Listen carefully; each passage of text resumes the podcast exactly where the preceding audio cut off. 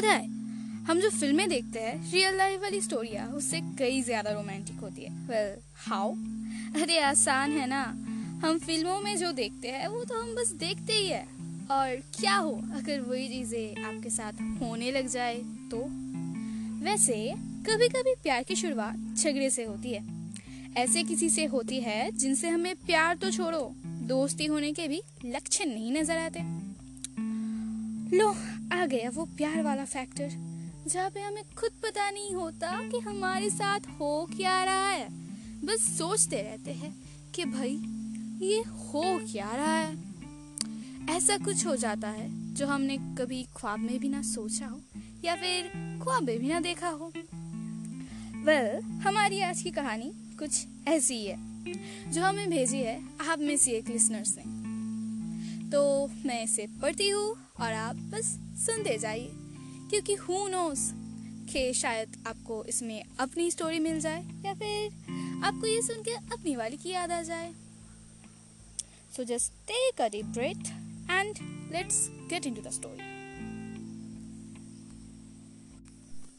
मेरे पसंदीदा जगहों में से मेरे घर के सामने वाली दुकान एक है, और ये वाली जगह मुझे कुछ ज़्यादा ही पसंद है। क्योंकि वहीं पे एक बारिश के दिन के एक चलती हुई दोपहर में वो आके खड़ी थी। जितनी बार उस दिन के बारे में सोचा है, खुद के अनजाने में ही इडियट की तरह स्माइल किया है। बारिश में पूरी तरह भीगा हुआ मैं स्कूल से वापस आ रहा था। वही कुछ होंगे दोपहर के टू थर्टी तभी थोड़ी सी दूर से देखा कि वो एक दुकान के नीचे खड़ी है। एज यूजल इतनी जोरों से बारिश हो रही है तो ज़रूर बारिश की वजह से ही खड़ी है। और वो दुकान जिसके छाव पे वो खड़ी थी, वो दुकान एकदम मेरे घर के ऑपोजिट पे था। जो भी हो, उसे देख के मेरे दिल में तो हाय, लड्डू फूट गए। या फिर कह लो, लड्डू फूटने लगे। मैं सोचने लगा कि आज तो बात करनी है। बस ऐसे ही सोचते सोचते मैं अपने घर के सामने वाले दरवाजे की तरफ़ पहुँच गया, जो कि उसी दुकान के ऑपोजिट पे थी, जहाँ पे वो खड़ी थी।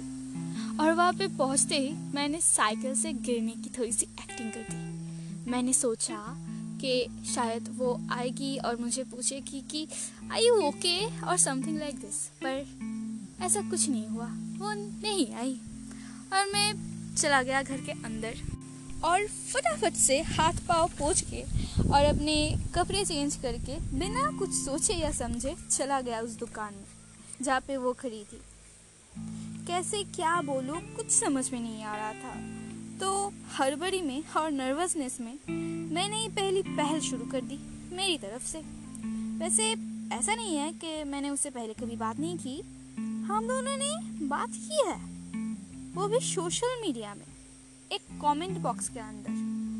मतलब बस बात नहीं की हम दोनों ने। हम दोनों ने झगड़ा किया है। पर सोशल मीडिया में किसी के साथ बात करना या झगड़ा करना और उसी इंसान के साथ रियल लाइफ में आके सामने सामने बात करना, भाई, ज़मीन आसमान का फ़र्क है? तो मैंने कुछ ऐसे शुरू किया था। हेलो मैं हूँ मिस्टर दीप। नाम तो सुना ही होगा। मैंने बोला। हाँ मैंने बोला। और ये बोलते ही उसने मेरी तरफ़ ऐसे देखा जैसे मैंने एक बहुत बड़ा गुनाह कर दिया है, जिसकी वजह से वो अभी मुझे खून करने आने वाली है। जी नहीं, हमने नहीं सुना शी रिप्लाइड तो तुम यहाँ पे क्या कर रहे हो? अगर तुम्हारे घर वालों ने देख लिया तो क्या सोचेंगे? उसने बोला और मैंने बोला, कोई कुछ नहीं सोचेगा। हाँ और ये बोलते ही मेरे घर के बैल्कोनी में मेरी दो बहनें आके हम दोनों को देखने लगी। और ये देख के ही वो शर्मा गई, क्योंकि वहाँ पे हम दोनों के अलावा कोई और नहीं था। दोनों ही चुपचाप खड़े और चारों ओर बस बारिश की रिमझिम वाली आवाज़, वो एक गाना है ना रिमझिम गिरे सावन ऐसा याद आ गया। ये मुझे याद आया है स्टोरी में नहीं है मैं बस आपको पढ़ के सुना रही हूँ। तो ऐसे चारों ओर रिमझिम सी आवाज़ बारिश की एक रोमांटिक सी एटमोसफियर बन गई था। आई I मीन mean, बन गई था बन गई थी। और इस साइड में मुझे कुछ समझ में नहीं आ रहा था कि मैं बोलूँ तो क्या बोलूँ और करूँ तो क्या करूँ। ऐसे पहली बार हम दोनों पास पास थे और बाहर ये रोमांटिक सा वेदर एक अजीब सा नर्वसनेस काम कर रहा था मेरे अंदर। और इसी नर्वसनेस में आके मैंने कर दी एक गलती। गलती से मैंने एक बिजली के वायर पे हाथ रख दिया। और क्या होना था? लग गया जोरों का झटका। और ये झटका लगते ही वो मेरे करीब आ गई and she ask me hey I you okay ज़ोर से झटका लगा, क्या? और उसके ये पास आने और पूछने पे मुझे उस बिजली के झटके पे भी प्यार आ गया। अजीब है। अभी बहुत टाइम हो चुका था और बारिश है के रुकने का नाम ही नहीं रह रखी थी। और इसी ना थमती हुई बारिश को देखते हुए मैंने उसे बोला कि अरे, अभी मेरे घर चल। जब तक ये बारिश नहीं रुकती, तब तक वहाँ पे बैठना। फिर जब बारिश रुक जाएगी तो घर चले जाना। हाँ क्या लगता है? वो सुनने वाली थी? जी नहीं। एज एक्सपेक्टेड उसने बोला नो एन ओ नो जिसे हम हिंदी में नहीं भी कहते हैं और ना भी कहते हैं। फिर मैंने बोला कि चल, छतरी ले ले मेरा। मेरा छतरी लेके चले जाना। मेरी छतरी लेके चली जा, फिर बाद में मुझे वापस कर देना। फिर उसने मुझे कहा कि मैं छतरी लेके साइकिल नहीं चला सकती। दरअसल वो साइकिल पे आई थी। फिर बहुत टाइम इंतज़ार करने के बाद बारिश महाराज थोड़े थमते हुए नज़र आए। और जब ये बारिश थोड़ी थमने लगी तो वो निकल पड़ी अपने घर के रास्ते। और मैं भी चल पड़ा अपने घर के रास्ते। वैसे रास्ते बोलना गलत है, क्योंकि मेरा घर तो उसी दुकान के ऑपोजिट पे था। तो यही थी उस दिन की बात, जिसकी वजह से मुझे मेरा घर के ऑपोजिट वाला दुकान इतना प्यारा और स्पेशल लगता है।